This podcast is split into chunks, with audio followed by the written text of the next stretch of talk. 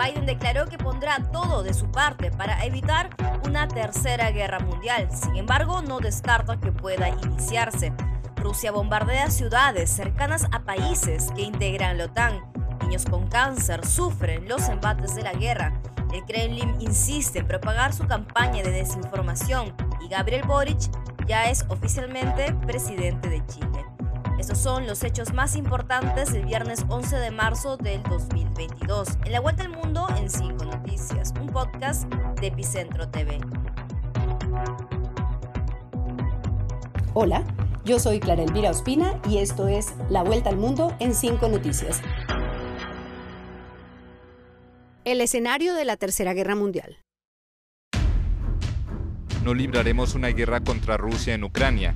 Un enfrentamiento directo entre la OTAN y Rusia es la Tercera Guerra Mundial, algo que debemos esforzarnos por evitar.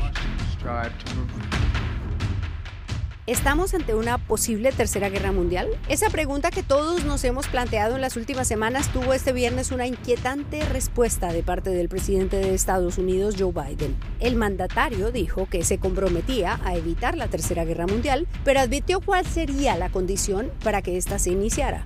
Si Rusia ataca a un miembro de la OTAN, entraremos en guerra.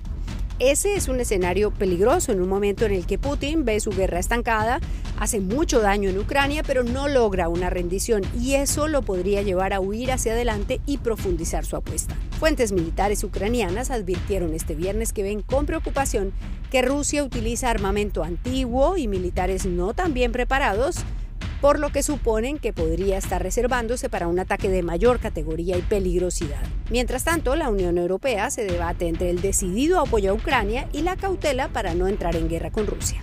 En el Palacio de Versalles, escenario de la firma del tratado que selló el final de la Primera Guerra Mundial y que a juicio de muchos dio paso a la Segunda Guerra Mundial, la cumbre de los 27 acordó duplicar el apoyo militar a Ucrania, pero mantener la decisión de no involucrarse directamente en la confrontación con Rusia.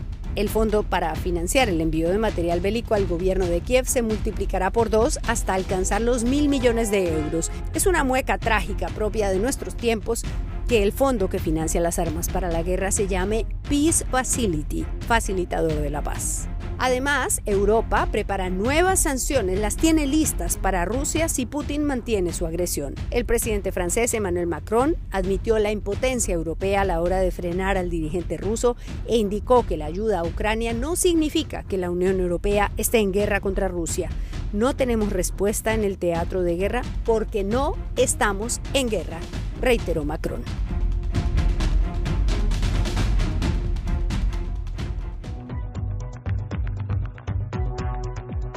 Rusia se concentra en el oeste.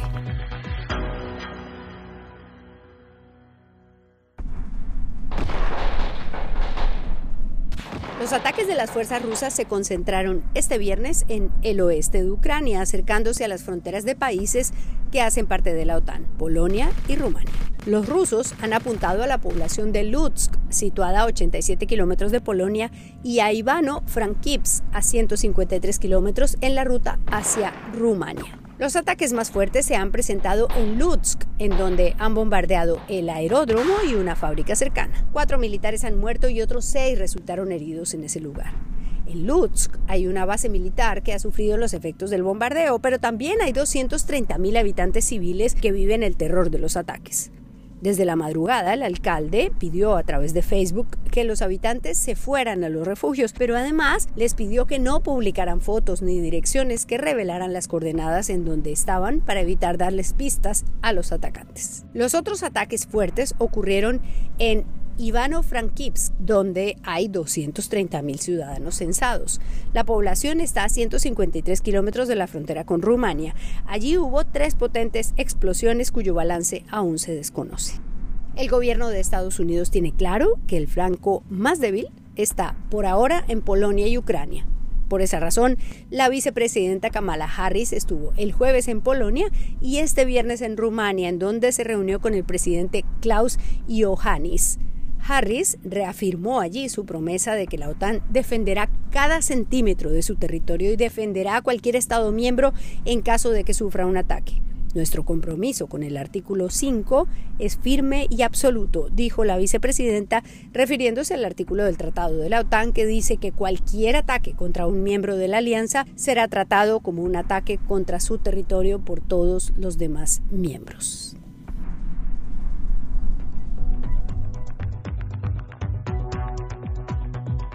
Los más vulnerables.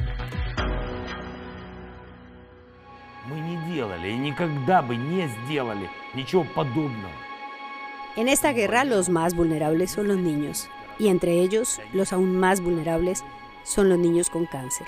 Cuando empezó la guerra se cortó la luz y el suministro de medicamentos en muchos hospitales, incluidos los que atienden pacientes de oncología pediátrica. El martes, pediatras ucranianos y polacos hicieron un llamado a Europa para salvar a esos niños y este viernes ha llegado a Madrid el primer avión medicalizado con 30 niños con cáncer que serán atendidos en Madrid, Barcelona, Valencia y Sevilla. En principio, España recibirá 100 niños, pero el plan es que otros países europeos tomen la misma decisión y los reciban con sus familias para que no interrumpan el tratamiento. En una intervención ante el CERM, la Cámara Baja del Parlamento polaco, el presidente de Ucrania, Volodymyr Zelensky, reportó que ya son 78 los niños que han muerto por misiles y bombardeos de Rusia. Zelensky agradeció a Polonia por recibir 1.5 millones de refugiados ucranianos, principalmente mujeres y niños. UNICEF dice que la mitad de los 2.5 millones de refugiados que deja la guerra en dos semanas son niños, muchos de ellos viajando solos, sin la compañía de adultos. Zelensky solo tuvo palabras de gratitud para Polonia. Así habéis tratado a nuestra gente, a la que habéis salvado en vuestra tierra del mal que ha venido a la nuestra, ha aseverado. Si vamos a ganar esta guerra, compartiremos nuestra victoria con vosotros, nuestros hermanos. Es una lucha por nuestra libertad, pero también por la vuestra. Es una historia común de las grandes naciones. Como el gran actor y líder que es, Zelensky pronunció un emotivo discurso que terminó diciendo en polaco, Viva Polonia libre, viva Ucrania libre.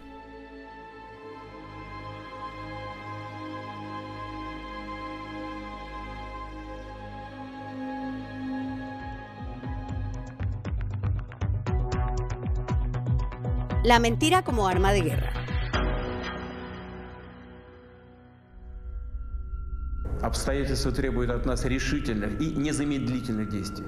Rusia ha armado una noticia falsa para denunciar una supuesta noticia falsa. En el camino de construir su propia verdad, Rusia pretende insistir en que el hospital de Mariupol no estaba funcionando como un centro médico materno, sino como una base de operaciones nazis y que eso justificaba el bombardeo del miércoles que mató a tres personas y dejó al menos 17 heridos graves. Medios vinculados al régimen de Putin, blogueros, influencers y trolls fueron utilizados para construir una historia sobre la supuesta falsedad de la imagen de una mujer embarazada que aparece en dos fotografías tomadas en el hospital.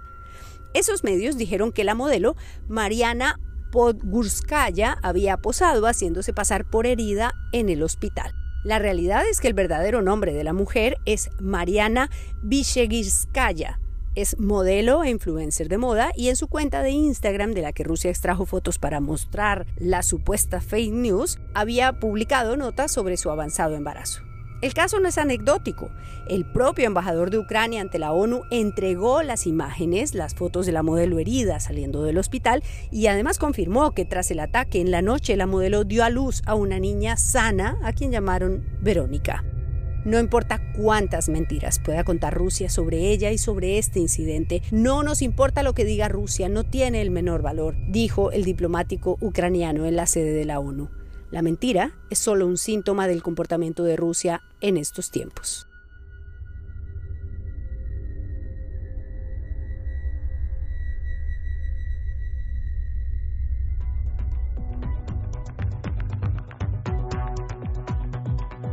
La nueva era en Chile. Respecto a las querellas de eh, Ley de Seguridad Interior del Estado, facilitar que esto se resuelva de la mejor manera posible. El nuevo gobierno chileno retirará las querellas que estaban en curso en el Poder Judicial contra los responsables de los daños ocasionados durante el llamado estallido social en 2019. Esta decisión es parte de la nueva onda del nuevo gobierno de Gabriel Boric que empezó este viernes en Chile. Las ministras de Interior, Isquia Siches, y de Justicia, Marcela Ríos, anunciaron que retirarán 139 querellas presentadas por el gobierno cuando ocurrieron los hechos hace más de dos años. Esta fue una promesa de campaña que se cumplirá desde el principio del gobierno. Las ministras anunciaron que además se conformará una mesa de reparación para las víctimas de violaciones de los derechos humanos que estará a cargo de la próxima subsecretaria Aide Oberreuter.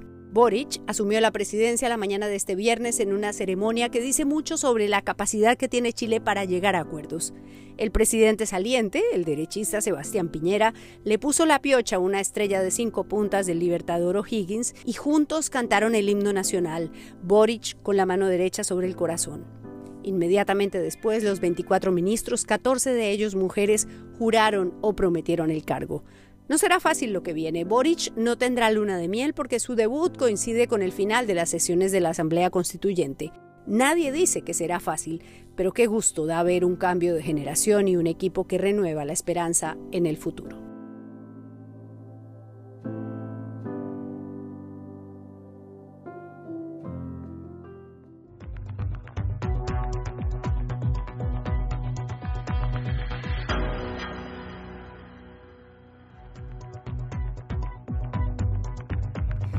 La Vuelta al Mundo en 5 Noticias, un podcast de Epicentro TV presentado por Clara Elvira Ospina.